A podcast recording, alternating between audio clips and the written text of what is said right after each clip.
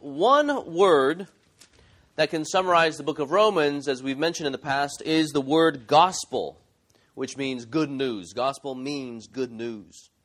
And this letter to the Roman Christians was written around the mid 50s AD by the Apostle Paul. An apostle is somebody who lays the foundation of the church by Christ's command, and Paul was one of them. And uh, the reason why he was writing to the church was because he actually wanted to go to Spain to bring the gospel there because no one had ever preached the gospel in Spain. And so he wanted to go where the gospel was not preached before. That's what it says in Romans chapter 15. And he tells here the Roman Christians that, look, I definitely want to come and see you.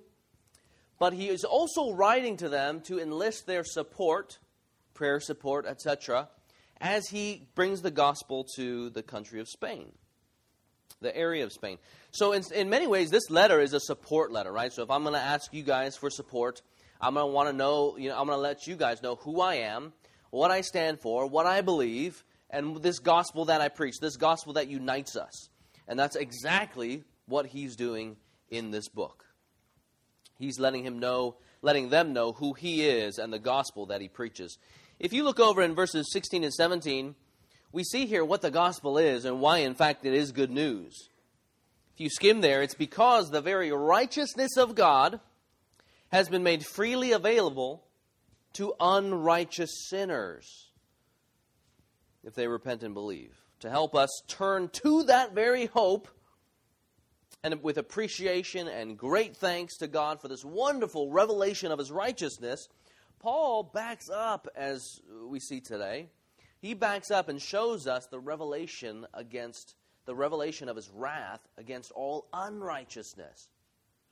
Right? The Bible presents this, this very stark picture dark picture of the world being really in darkness, covered by the shroud of darkness because of man's sin. And man is unrighteous. But praise God that even though his wrath is being revealed against unrighteousness, he's also revealing something else. That is his saving righteousness in the gospel. So last week in verses uh, 18 to 24, 18 to 23, uh, we looked at man's state, that is, that they are under the wrath of God for sinning against God. You know, as God created all men, He created them to be in a perfect relationship with Him. They sinned and had rebelled against the one and true only King. You see there, and so, so now in verse 18, you see there that they are under the wrath of God. Well, then the question is, what exactly is man's sin? So we looked at man's state last week. We also looked at man's sin. They suppressed the truth in unrighteousness. That's what it says in 18. There in 19 to 23, it speaks about how. So God, it says that God had revealed himself in nature, right? The natural realm. Meaning that his own fingerprints are everywhere. Evidence for us to find and seek and even to know him. So, so knowledge that he exists, his, his divine being, he is powerful, he is in fact the creator. He reveals himself in the stuff that he made.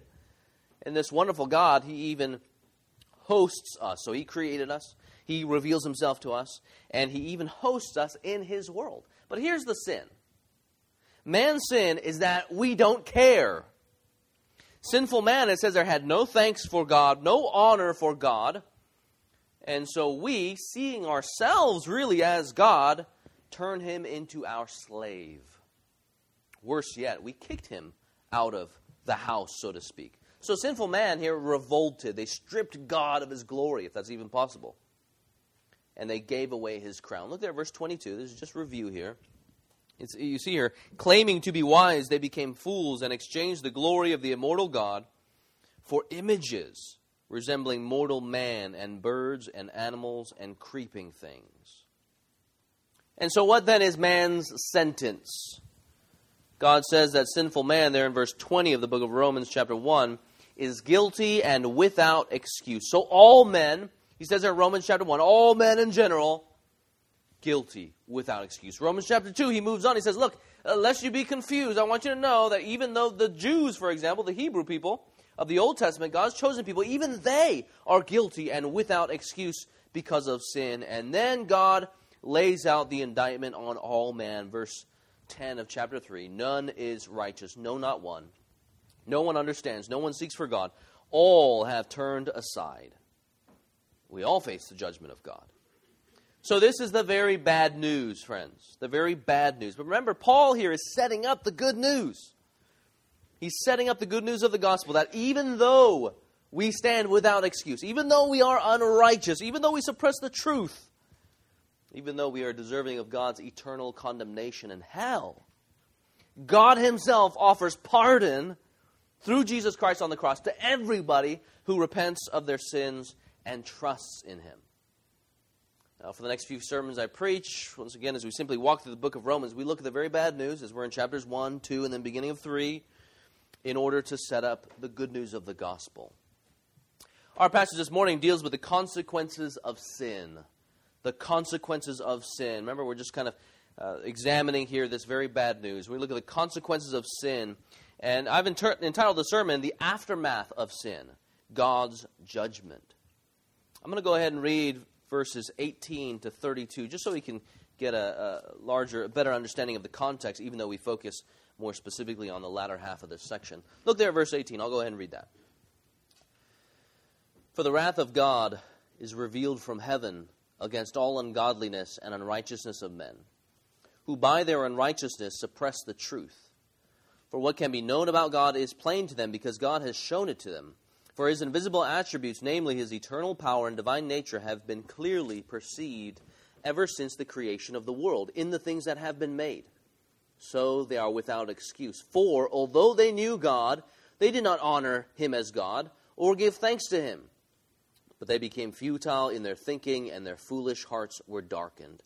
Claiming to be wise, they became fools and exchanged the glory of the immortal God for images resembling mortal man and birds and animals and creeping things. Therefore, God gave them up in the lusts of their hearts to impurity, to the dishonoring of their bodies among themselves, because they exchanged the truth about God for a lie, and worshipped and served the creature rather than the Creator, who is blessed forever. Amen. For this reason, God gave them up to dishonorable passions. For their women exchanged natural relations for those that are contrary to nature. And the men likewise gave up natural relations with women and were consumed with passion for one another, men committing shameless acts with men, and receiving in themselves the due penalty for their error. And since they did not see fit to acknowledge God, God gave them up to a debased mind to do what ought not to be done. They were filled with all manner of unrighteousness, evil, covetousness, malice. They are full of envy, murder, strife, deceit maliciousness. They are gossips, slanderers, haters of God, insolent, haughty, boastful, inventors of evil, disobedient to parents, foolish, faithless, heartless, ruthless. Though they know God's righteous decree that those who practice such things deserve to die, they not only do them, but give approval to those who practice them. For our purposes today, I'll divide up the passage into two sections, if you're taking notes, verses 24 to 27, and then 28 to 32. And as we look at the aftermath of sin, we see point number one God gives sinners over to their sinful desires and sinful minds. God gives sinners over to their sinful desires and sinful minds. Uh, by the way, um, you know, if you're visiting with us and you have young children and things like that, you know, just know that as we dive into Romans chapter 1, you know, we're not going to talk about details, but we are going to talk about the truth, the truth as it's presented here. So, you know, some of this stuff is not obviously not PG, right? If you're just reading the Word of God, His revelation to man, you know, sometimes we come across these types of things. I would encourage you to uh, to take the opportunity, according to your wisdom, according to your conscience and your children's consciences, uh, to, to begin to have these types of discussions with them about what God says about these types of things. Because we know without a shadow of, the doubt, of a doubt that, let's say, for example, their very own friends are talking about these things. And they oftentimes will talk about them from a position of having debased minds and such and such. The school system is doing these things. I read an article uh, this last past week about a school district in a school in Sacramento, uh, and they are advocating the LGBTQ um, agenda to uh, you know four and five year olds, and these four without the children's permission. And so they're being taught these types of things, and then the children come back home, right? So they're being taught certain things.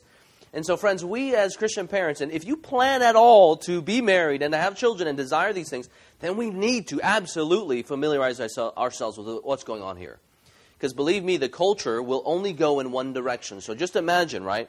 If the public schools are teaching these types of things to our children right now, uh, all sorts of things, just imagine what's going to be what's going to happen when they get into voting age, when they become the ones who are crafting policies and agendas for the government. Right? This is going to be a very different place than today. And so, believe me, friends, this is coming, and it's only going to get more and more and more. Uh, so today I'm going to be talking obviously a lot about Romans 1. I'm going to be recommending a lot of different books. So we would we serve ourselves and our future children and our present children uh, to begin having these conversations now because we know, you know, that the school districts are as well. So, anyways, point number one God gives sinners over to their sinful desires and sinful minds. In this first section, God gives sinners over to their sinful desires. Here we're just looking at structure, right? The structure of the passage, what it says. 22 uh, to 27, really, we see these things God giving sinners over to their sinful desires as a consequence of their sin. Two times we read of man's sin, and two times we read of God's judgment.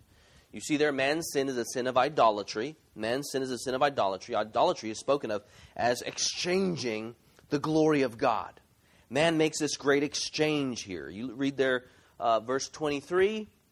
It says there, they exchanged, uh, we'll start in 22. Claiming to be wise, they became fools and exchanged the glory of the immortal God. So think, the glorious God.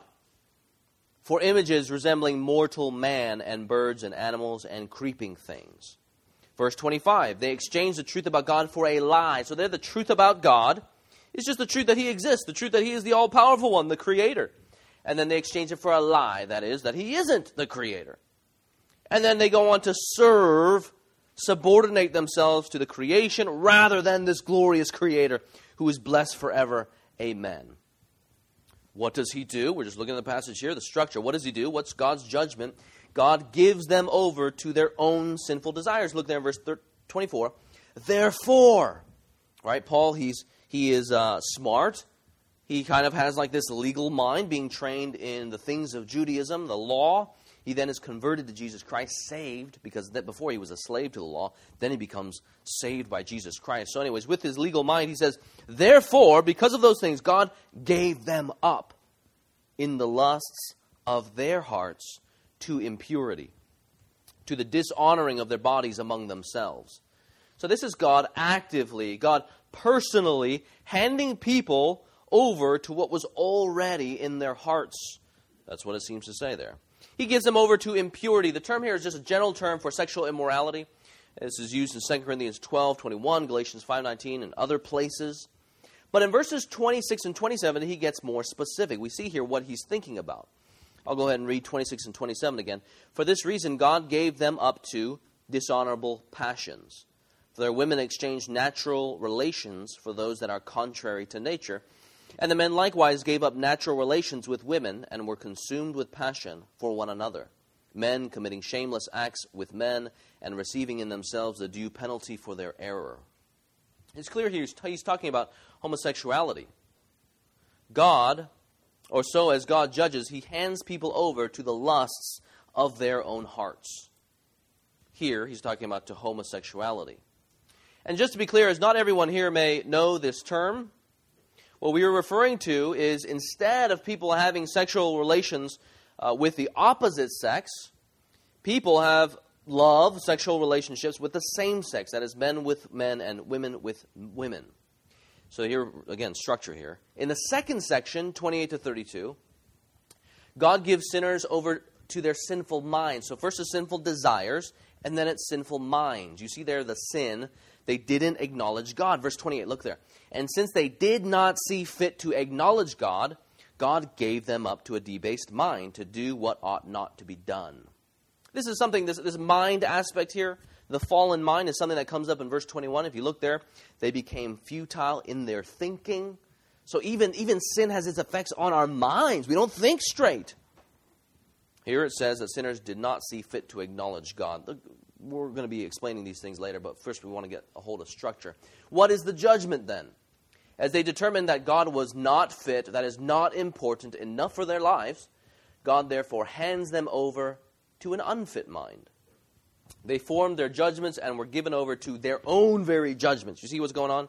Sinners who refuse to acknowledge God end up with minds that are disqualified. So they, being the ones who disqualify God, they are handed over to their own disqualified minds from being able to understand and acknowledge the will of God. It's exactly what one commentator wrote, sums it up great.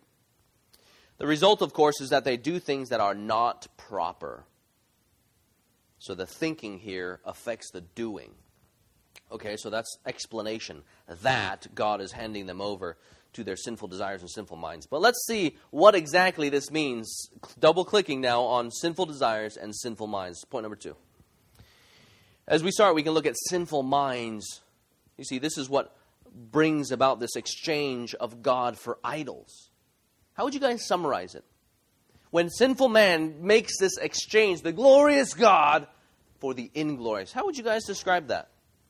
I think a one word to, one word to summarize their sinful hearts here is pride. It's pride. Uh, this is conveyed in the language of verse 28. They did not see fit to acknowledge God. So when I read that, you know, I imagine sinful man, just sort of, you know, spring cleaning, cleaning comes along, or whatever he feels like cleaning out the stuff in the attic. Spring cleaning comes along for sinful man, and he just says, I'm going to take a mental inventory of all the junk that clouds up my mind. I'm going to make an assessment. I'm going to make an appraisal. And they come to dusty old God. And God says He has revealed Himself in nature, right? Glorious God. His eternal power, that He is, in fact, the divine being, the, the one who has power over everything, the Creator, that He is worthy of all glory and honor and praise, which is exactly what was communicated in the passage, Psalm 115, that Steve read. It's all about giving praise to God, right? That's man's life mission to give glory to the one who is all glorious. But they say, they come along to old dusty God and they say, nah, this is arrogance. Friends, if the sovereign God exists, you're visiting with us and you're wondering if the sovereign God exists, which of course I believe that he does, that's what the Bible says. If the sovereign God exists, you see the arrogance, the self proclaimed self importance. You see how egotistical and presumptuous it is to even have God reappraised to begin with, if he exists. I mean, just imagine how you would feel. If your spouse had you appraised on the black market to see how many bitcoins you were worth, whether or not your spouse should keep you around. How far does someone have to go to actually do that? Friends, that example is exactly, almost exactly, uh, what we man has done to his God, his creator. In fact, it's so much worse. Because that example, in terms of uh, seeing how much, or even thinking about auctioning off your own spouse for bitcoins, deciding whether or not you should keep them around, it gets worse with God because God is our creator. We owe our whole entire life existence to this God. But yet we do this. in pride of man's sinful mind, a judgment was determined. So not only does man go and move to make him to get God reappraised, a judgment has been made. A judgment was determined in the court of man's sinful mind, in the marketplace of God's sinful mind, and sinful man determined that God was unfit for their knowledge. You can think of going through an assembly line of all the junk in their house, junk in their minds. They stamp him unapproved, disqualified.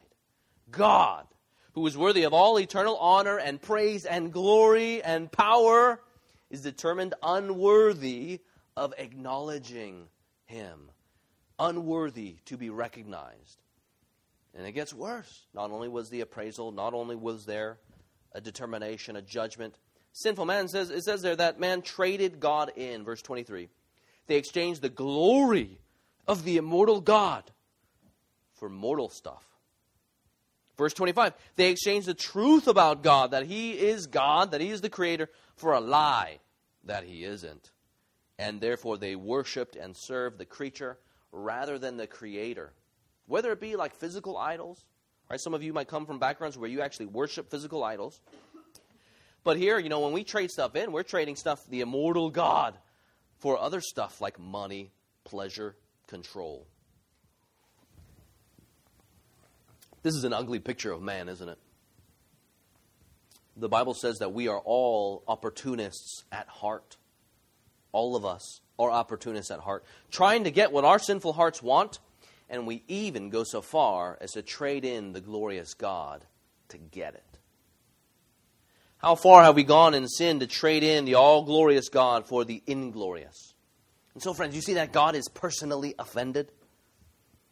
What does he do? Three times in Romans 1 says God gave them over.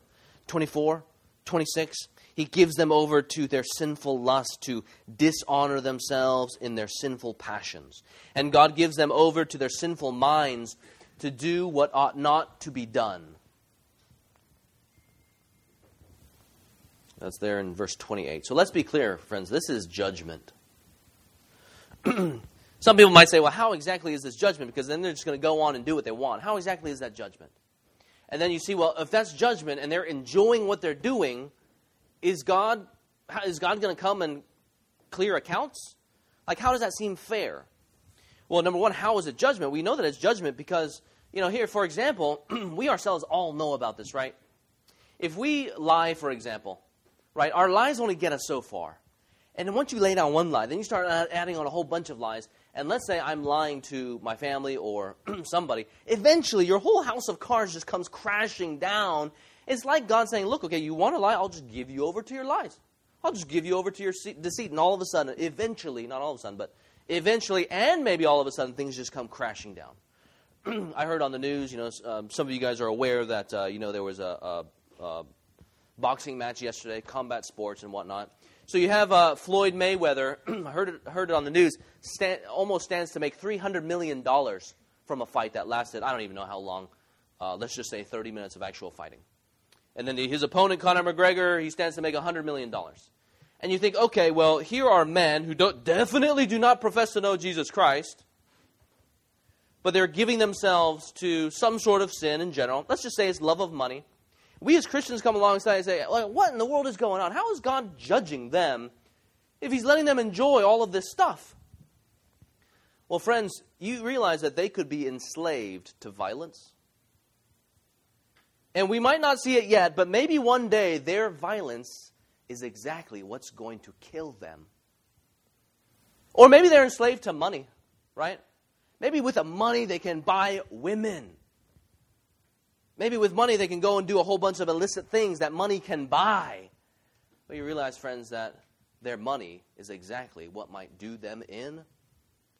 Which is why we ought to be able to say, look, okay, we can have billions of dollars, or we can see somebody having billions of dollars and we cannot give a rip at all because we know that the love of money is the root of all evil. Who says that God is going to clear his, the account today and come and judge those who need to be judged? God doesn't clear accounts, as one author written, had written, in 2017.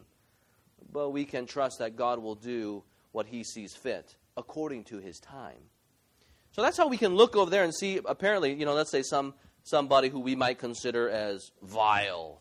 Uh, and is God judging them? Yes, God, in fact, is judging them by giving them over to their very desires. Take sexual immorality, for example. Take AIDS, for example.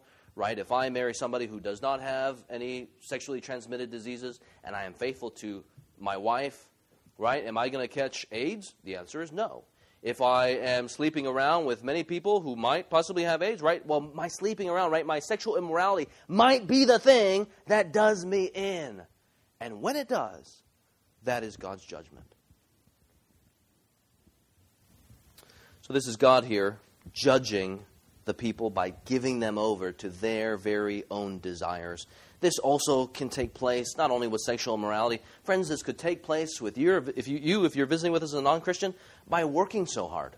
Maybe your idolatry is money. You give yourself to working 80, 90 hours a week, all so that you can be comfortable, all so that you might be secure, but it might actually be your control, your desire for security that gives you a heart attack because you worry and burn yourself out. That is too, too can be God's evidence of his judgment.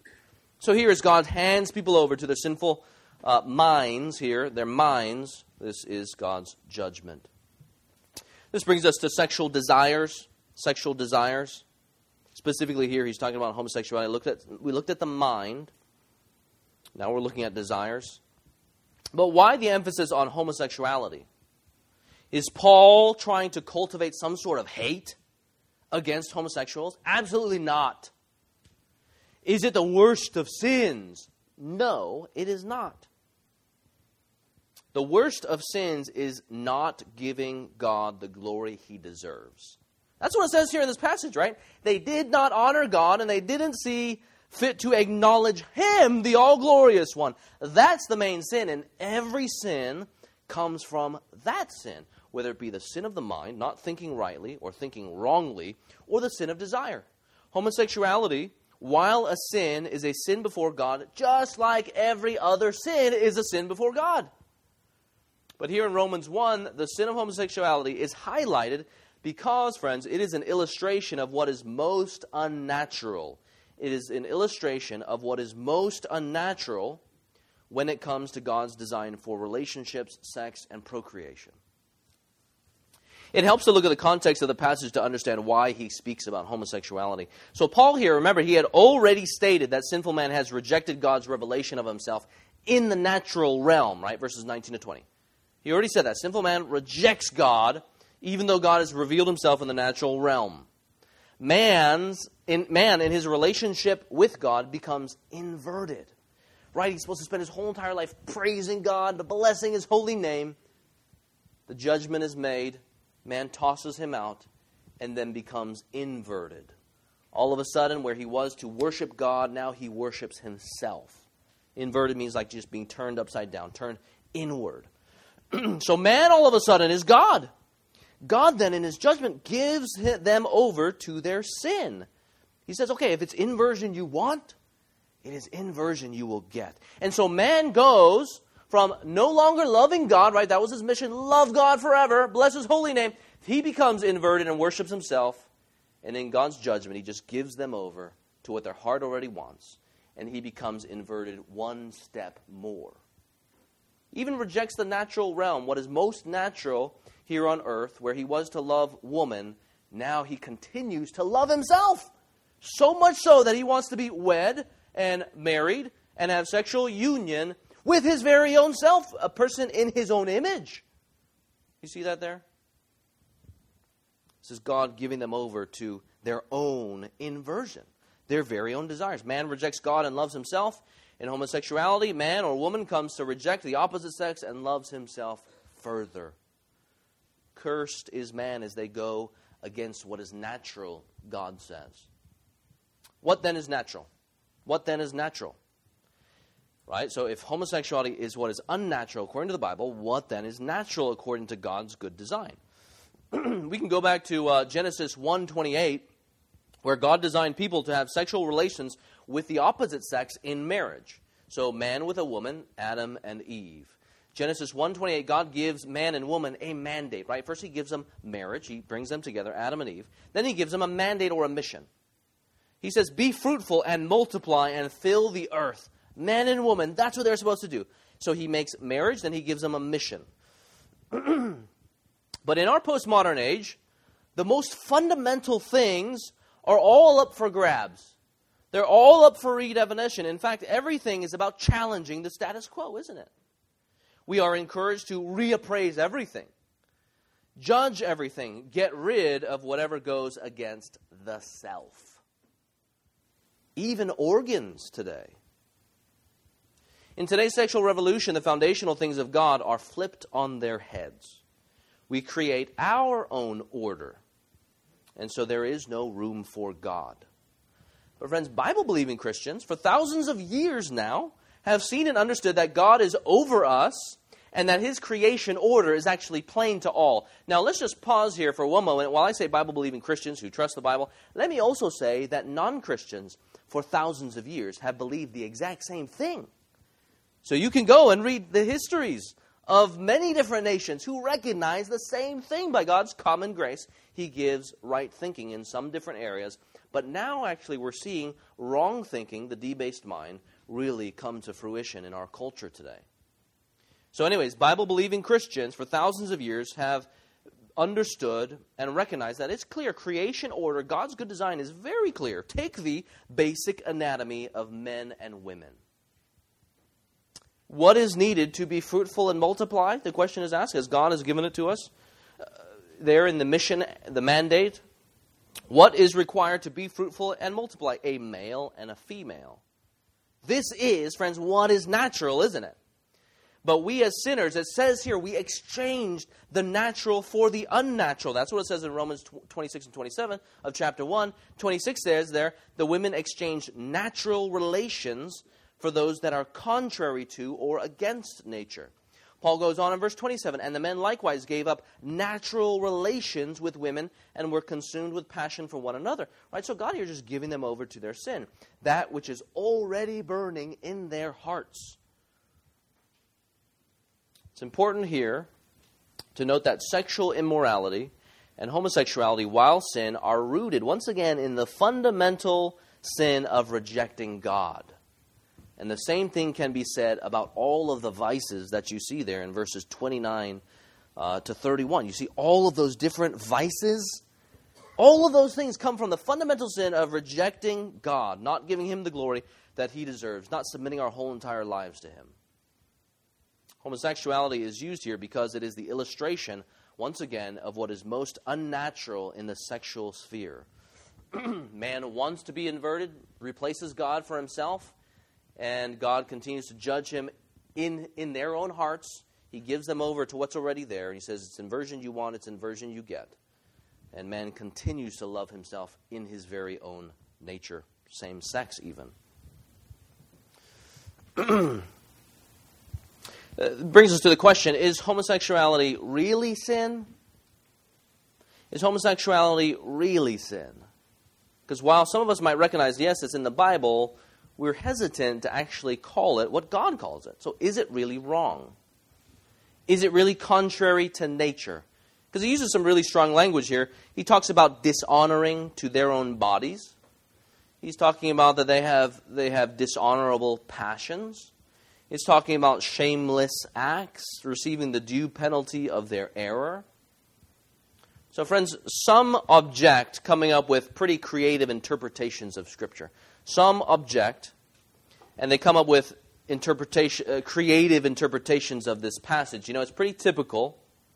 If you don't like what's in Scripture, people say either, number one, the passage that we're looking at does not mean what it says right? They come with their own presuppositions. They say, surely that can't be right. It doesn't mean what it says. That's the first option. Another option is to come along and say, okay, look, Scripture says what it says, but it just no longer applies for any number of reasons.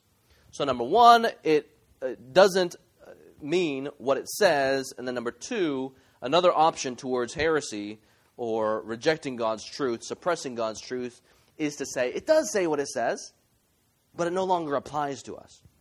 In terms of um, the passage not saying what it says, there are some who want to redefine contrary to nature. And they think, okay, if we just look at these words contrary to nature, then all of a sudden homosexuality becomes okay. You look at 26, right? Women exchange natural relationships for those that are contrary to nature. So what's the sin here is what's contrary to nature. These folks, they respond and they say, oh, well, the sin is not going, is not going against God's natural created order. The sin, in fact, is going against who I naturally feel I am. You see that trade in right there? Once again, the sin is, they say, the sin is not going against God's natural created order. The sin is going against who I naturally feel I am. Eh, contrary to nature means contrary to my psychological nature, the way that I view myself at any particular time not God's natural creator. This is a really psych- psychologized understanding of the passage, which Scripture knows nothing about. These folks say, if I act according to what I feel is my nature, then I'm not in sin. Now, uh, you know, there, let me just say that this psychologized understanding of Scripture is actually getting more and more popular. I mean, you realize that this day and age, we live in a very psychologized society, so much so that people are willing to throw millions, hundreds of millions of dollars to make a movie, like, uh, I forgot the name of the movie, with Bing Bong. Somebody, somebody name that name or that movie. Inside Out. It's a movie all about what goes on inside the mind and feelings of a person. I'm not commenting on, on the value of the movie or how helpful it is or how well it was made. I'm just saying, look, that's where society is. Companies are making hundreds of millions of dollars, if not billions of dollars, talking all about the internal feelings of the self. This psychologized understanding of Scripture should be rejected and it's unacceptable. Now, here, this is just logic here. I understand that, that here, you know, there's feelings involved here, especially if, if you're visiting with us and maybe you wrestle with same sex attraction. Um, but here, just based on logic, based on the very words that Paul uses, we know he's not talking about one's own psychology. He's talking about God's natural created order. You see the language that Paul uses. What did the women and likewise men abandon?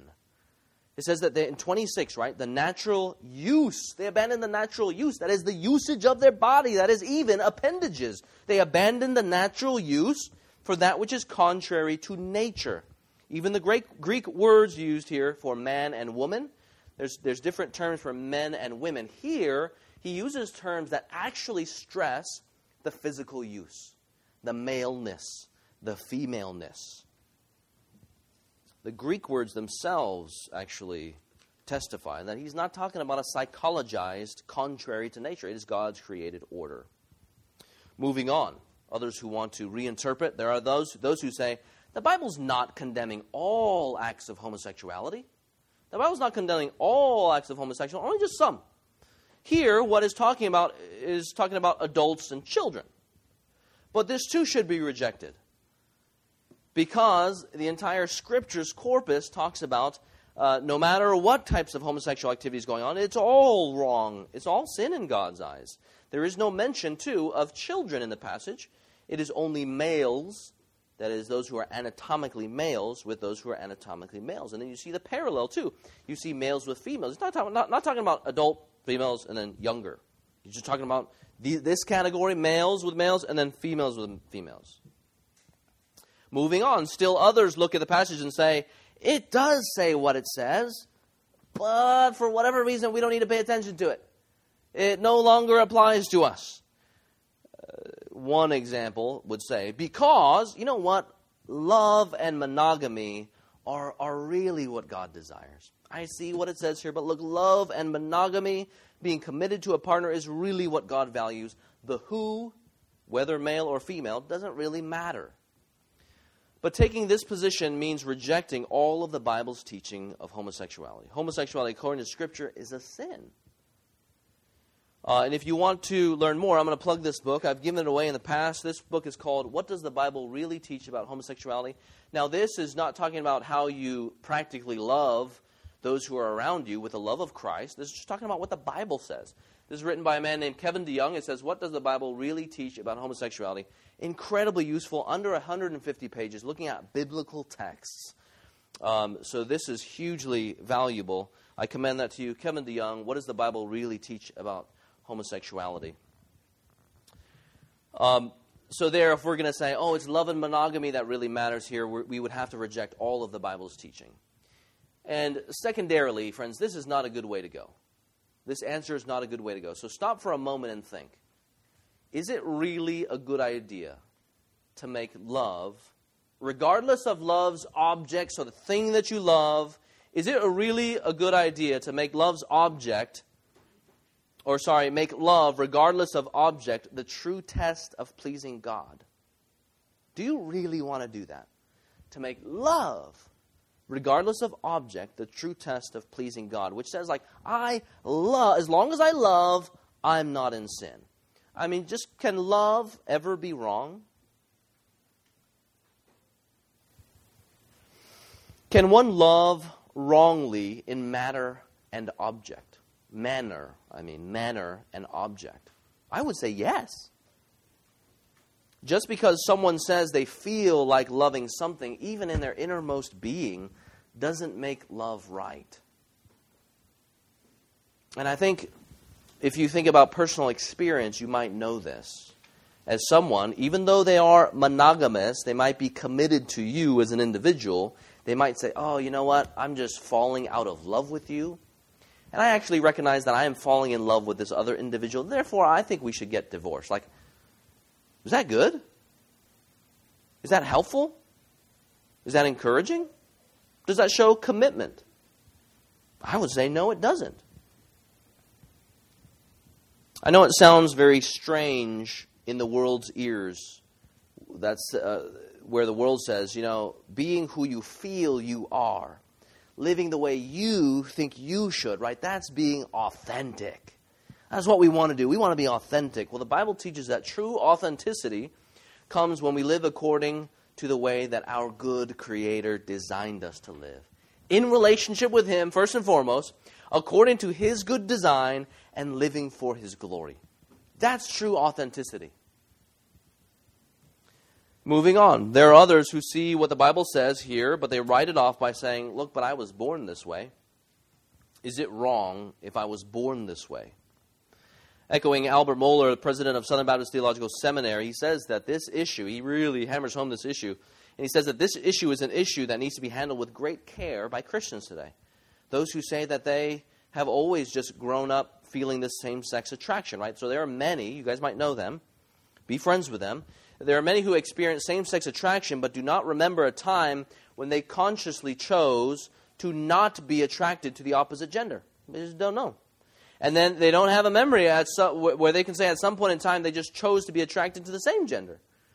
The attraction, as far as they can remember, has always been there, right? So even if science were to discover a gene that's tied to, let's say, homosexuality, or you could just expand it to any sort of gene, a gene that's tied to compulsive gambling, or a gene that's tied to incredible violence and murder, all the vices found there in 29 to 31 friends, we would still be accountable for it. God still calls us to submit our whole entire lives to Him who is good. Even if science discovered these so called genes, they would just be affirming what total depravity already states. Total depravity states that sin has affected every single aspect of our being. So we already saw our mind, right? We already saw that. It also affects our desires, which is what we're looking at right now. It even affects our physical makeup, even our genes, which it is implied. Sin has corrupted every single facet of our beings. And so, according to the Bible, sin, homosexuality, is always sin, just like every other sin is sin before God. Moving now to the final point here, looking at application.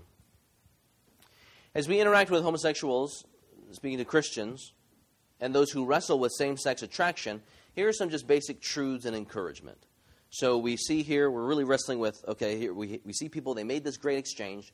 We see that God judges them, hands them over to their own desires. We look specifically about this. What are these desires of the body, also the, the, the debased mind to think in ways that uh, God did not design? Now we just think about application in relation to how we interact with um, homosexuality, homosexuals. First, let me speak to those of you who might be self righteous and judgmental. Let me speak to those who are self righteous and judgmental. Here I'm speaking to Christians. First, remember that all people have been made in the image of God. All people, even those who have same sex attraction, are made in the image of God. So give them the respect that is their due as having been made in the image of God. Your very own Creator calls you to love them. But of course, that still means that you can disagree with them, right? Loving them doesn't mean that you have to agree with everything they say. Just because you disagree with them does not mean that you can disrespect them. That is certainly sin and you are not living according to God's will by disrespecting them just because your sin is generally more acceptable than theirs. I'll repeat that again. You are not living according to God's will by disrespecting them just because your sin is generally more morally acceptable than theirs. So remember that they have been made in the image of God. Number two, remember next that they are sinners who are, in fact, in need of Christ. You know, over the years, there are some people who just says, "Oh, just choose to not do it. Choose to not do it, and then and then and then you can become a Christian." Well, friends, how do you get out of enslaved to sin by simply being by simply choosing to do it, right? If we believe that we need the sovereign grace of God to give us a new birth and to actually change our will and affections and to love Jesus Christ and, and love His will and seek to obey it, then we need nothing but the grace of God in Jesus Christ to change hearts. And so our advice should never be simply just change it and then you're, and then you're done. It's no. Let me show you Jesus Christ who can, in fact, change everything about us. And let me tell you how He's changed me too. Over the years, I've met some people that have made it seem like, yes, I know that sinners are in need of God's grace, but man, homosexuals are in need so much more. The Bible says that all sinners are in need of God's grace. The God, or to God, the homosexual, is as guilty as the religious who relies on the law. This is exactly Paul's point, isn't it? In the book of Romans, right? Romans chapter 1. Everybody is under condemnation and all are without excuse. Romans chapter 2, he goes to he says, Look, even the, God's Old Testament people, even they are guilty and without excuse. Those who rely on the law for salvation, even they are without excuse. And then chapter 3, it says once again that no one seeks, no one does what is good, no one seeks after God. He even goes on to say that, look, to some degree, in verse 32, they know that their sin is worthy of God's judgment but they suppress the truth. Everybody does that. So the religious, that might include some of you guys who go by the name of Christian, you might rely on the law but suppress the God of the law. Look, you are equally a sinner just as the homosexual, right? Both the homosexual and those the so-called religious who rely on the law, they need Jesus. And the fact that we are all sinners in need of Christ's power to save should cultivate humility. It should cultivate a humility that presses against your pride if you know that you struggle with being judgmental and self righteous. It's a humility that, that cultivates an identification with sinners, no matter the sin, in wanting them saved. So you, apart from Christ, are just as much a sinner and rebel as the one who burns with passion for the same sex your rebellion and rejection of God has simply worked its way out in a different way. The wonderful thing is that God saves all sorts of sinners, even though we all have earned God's righteous judgment. And this is the point in 1 Corinthians. I want you to go ahead and turn there. 1 Corinthians chapter 6.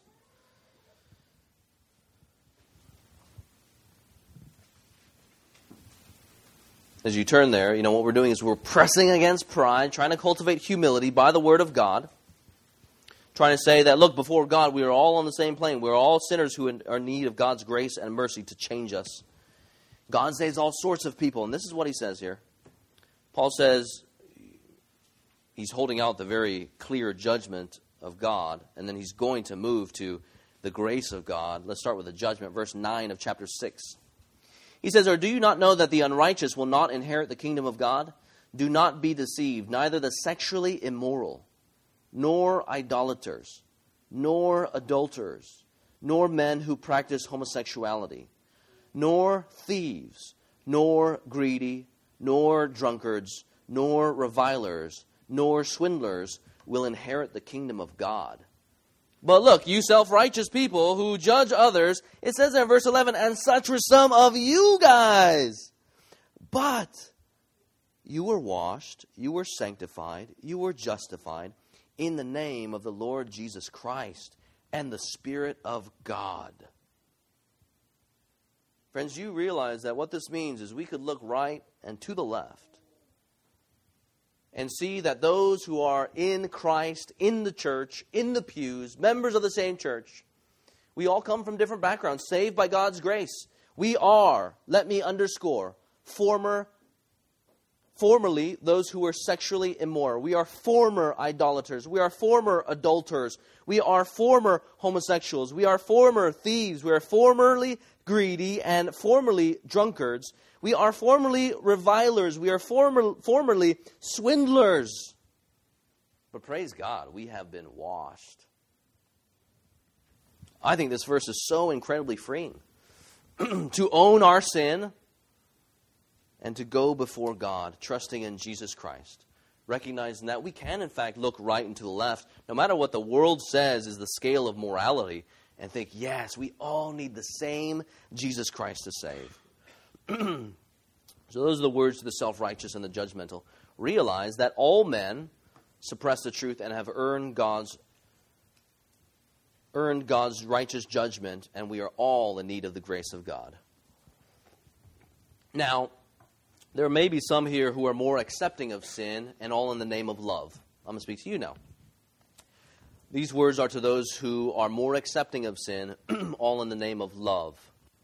Right? So maybe you want to love your family and friends so bad, according to your own definition of love, that loving them means you help them, right? You're going to do everything you can to help them be whoever they want to be. You're going to love them by helping them love whoever they want to love. But if you're a Christian here, let me uh, just encourage you to stop for one moment and thank the Lord that He did not do that with you. That is not His definition of love. Thank the Lord that God did, did not just come alongside you like a cheerleader, helping you be whoever you want to be and love whoever you want to love at whatever point in time in your life. Would we not be more sexually immoral than we already are? Would we not be more self righteous than we already are? More greedy, more selfish, more perverted, more boastful, if that was God's definition of love. Friends, that is not God's definition of love. Because of God's love, He stops us in our tracks by sending Christ the Son in flesh so that we might gaze upon him, so that we might hear him give us the call to repent of our sins and believe on him. He speaks and stops us in our tracks. He pours, in salvation, right? He pours his very own spirit into us and he changes our hearts. In Christ's death to sin, his people die to sin. In Christ's resurrection to new life, his people are raised to new life. And he teaches us, according to his word, it says that he teaches us in his school of grace to say no to ungodliness and yes to righteousness. Christ's love does not encourage sin, and so neither should Christian love. Christ's love does not encourage sin, and so neither should the Christians. The love of God actually exposes sin. You see, friends, how hard it is for someone to run to Christ and forever be forgiven of their sin when we are too busy confusing them, them about whether they sinned in the first place? How does one fly to Jesus Christ for forgiveness of sin when we are so busy encouraging them in their sin? In our silence on the matter, we communicate to them that God is silent on the matter. In our encouragement of them, they will think that God Himself is encouraged by them. Friends, do not let your so called love for them now somehow contribute to God's rejection of them in eternity. To be Christ-like in your love means preaching both John 3:16, right? For God so loved the world that he gave his only son that whoever believes in him shall not perish but have everlasting life, right? That's Christian love that preaches that John 3:16. But Christian love also preaches John 3:36, the very same chapter just 20 verses later, whoever does not obey the son shall not see life but the wrath of God remains on him. So, friends, let me encourage you as you interact with uh, your homosexual friends and family, let me encourage you to speak God's truth to them in God's love. Knowing just as 1 Timothy 2 4 says, God desires all people to be saved and to come to a knowledge of the truth, right? That involves you helping them understand the truth. Speaking the truth in love will, in fact, require uh, a lot of wisdom it will require probably seeking help to navigate certain circumstances and certain conversations, no doubt, right? It is not simple. And um, I got uh, other things that you can look at. This book here is called Messy Grace How a Pastor with Gay Parents Learned to Love Others Without Sacrificing Conviction. Uh, this was handed out to, or this was uh, made available in the bookstore together for the gospel, you know, and they, uh, they are very picky in terms of what they're actually going to have people buy and read. And this was approved by, you know, brothers like Al Mohler, Mark Dever, C.J. Mahaney, Ligon Duncan, and all the other guys who participate, uh, the major speakers there. Messy Grace. So what happened with this guy's life? Uh, he's now a pastor, but basically he was raised, you know, his parents, biological parents, had him both they, they get divorced and they both uh, start choosing to live a homosexual lifestyle So he grows up in both of these families, and then he talks about how exactly can he hold out the grace of God without sacrificing conviction. Super helpful book. Um, so that's called Messy Grace, and the author is Caleb Kaltenbach. If you're part of the Facebook group, I'll definitely put it up there. And if you want these titles later on, definitely talk to me at the back. Uh, so that would be super helpful there. By way of conclusion, let me speak to those who are visiting with us.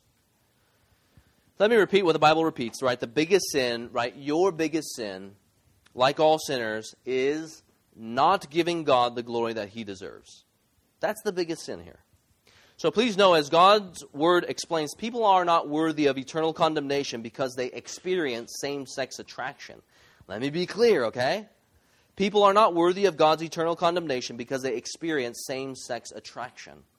People are, in fact, worthy of God's condemnation because they don't care enough about God to submit their attractions to God.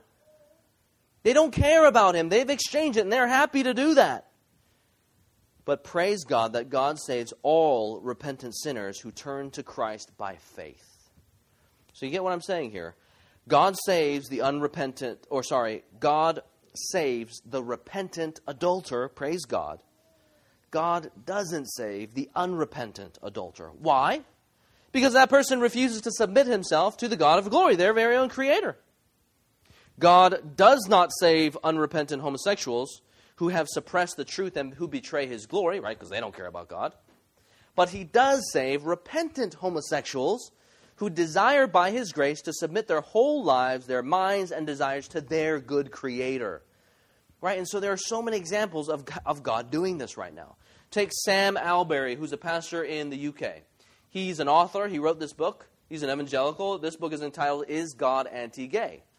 He experiences same sex attraction currently and is a Christian and is refusing to act on them, submitting his desires even to God.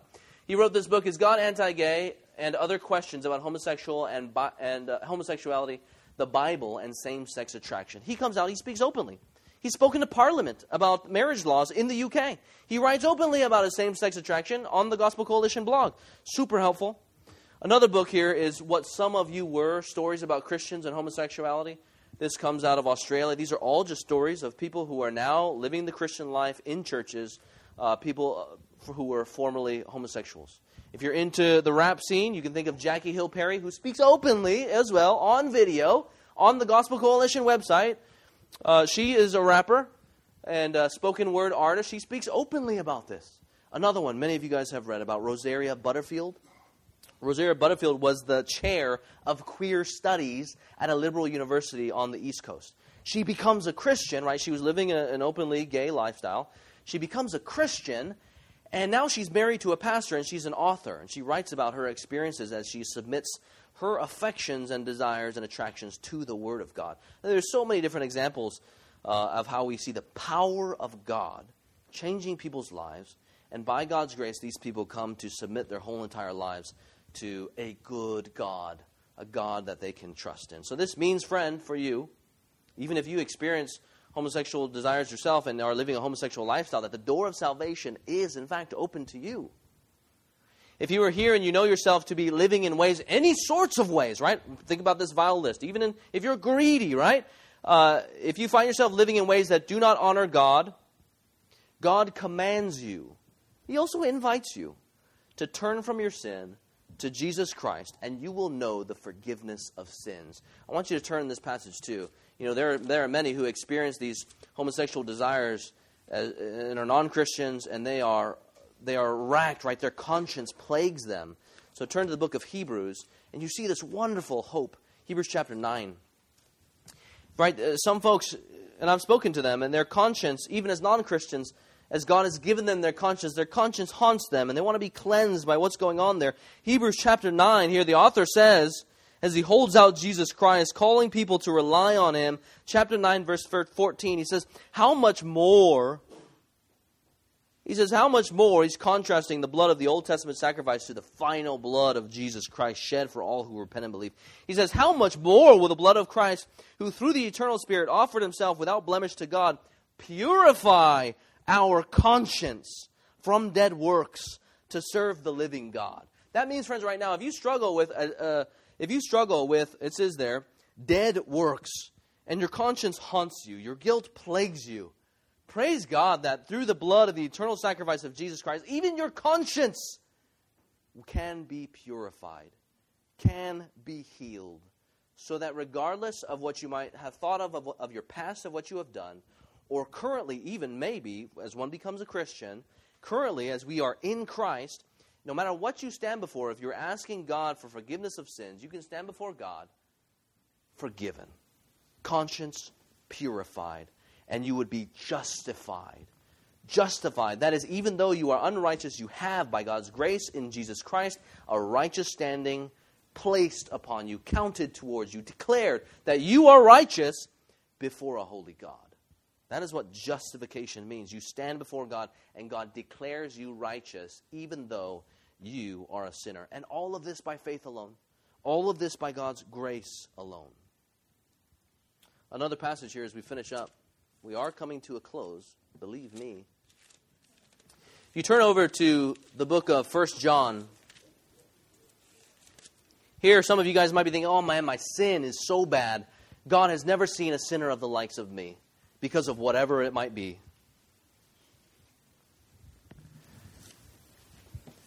First John chapter 1. This is what I want you to know and hear the promise, sinner. John says, if we say we have not sinned, that's not the right the verse. That's not the right verse. Um, look at verse 9. If we confess our sins, right, that's what you might be wrestling with. You, you think God has never seen a, seen a sinner of the likes of me. It says there, if we confess our sins, he is faithful and just to forgive us our sins and to cleanse us from all unrighteousness. Now, those are some, those are some interesting words to use there of God. He is faithful and just. Why wouldn't we naturally think that He is loving? He is merciful. Isn't it awesome that you can, in fact, stand before a God, a righteous God, and know that just as He has promised, so His promise stands. He is, in fact, faithful. He has promised that any sinner who repents of their sin can be forgiven. He promises that no matter how unrighteous you are, you can know the righteousness of God, and that promise stands. That's why he says here, if we confess our sins, he is in fact faithful, because he's promised, and just to forgive us our sins and to cleanse us from all unrighteousness. That's a promise for every single sinner, no matter how bad they think their sins are. Friends, your sins do not surprise God, not one bit. And so the invitation is to repent of your sins, friend, and you can know the forgiveness of God. One more here as we. Uh, let me emphasize here what Christ has done for us the judgment, the wrath that was upon us. The reason why one can be saved, if you're visiting with us and know yourself not to be a believer, the reason you can be saved is because God sent Jesus Christ to die on the cross to bear the punishment that we deserved. And so, where we were supposed to bear the wrath of God, God sends us a substitute. We think we've made a bad exchange? Therefore, we can look to the greatest exchange, where Jesus Christ took upon our sin and the wrath that we deserve so that we might be free. And so, friends, let me tell you, as one who has been sexually immoral, as we all are, or have been, if you're a Christian here, that, friends, God cleanses us. We can know right standing, all because of God's because of what God has done in Jesus Christ to bear the wrath that we deserved. One more point. Um, by the way, some of us come from cultures that, uh, for various reasons, sinful reasons, oftentimes make fun of those who experience same sex attraction. We use it almost as an insult to our friends. Oh, you are such and such. You are gay, or hey, that's so that's so homosexual. Friends, you need to stop that. That is not kind. That is not loving, and that goes against God's will. Why would you use that as an insult? These people stand before God guilty and the wrath of God is upon them. So to use that as an insult, friends, we don't want to joke about those things. So if you are one who is prone to joking about that, friends, let me encourage you to confess your sin to God and start seeing those people as made in the image of God. People that we should be praying for, people that we should be loving. And friends, you realize too that you may be, if you're using that insult to other Christians, you may you got to realize that there, you might be speaking to a Christian who actually wrestles with same-sex attraction. So, do you want your Christian friends, your brothers and sisters, to be thinking that that is the so called mortal sin that God never forgives, that we want to go ahead and use so flagrantly and throw it in their face? No, friends, we want to once again love them and encourage them. You have no idea who might be wrestling with these types of sins because that's who we were formerly, but we obviously might still wrestle with any number of struggles. So let me encourage you to grow in your love for Christians and your love for non Christians by holding out the gospel of hope to all those and not insulting them because they wrestle with things, maybe just as we have wrestled with things. Let's conclude with prayer.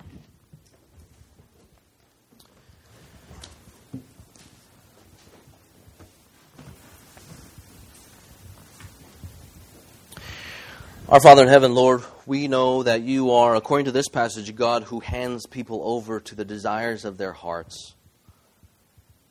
But we thank you, Lord, that you are a God who reclaims people as well.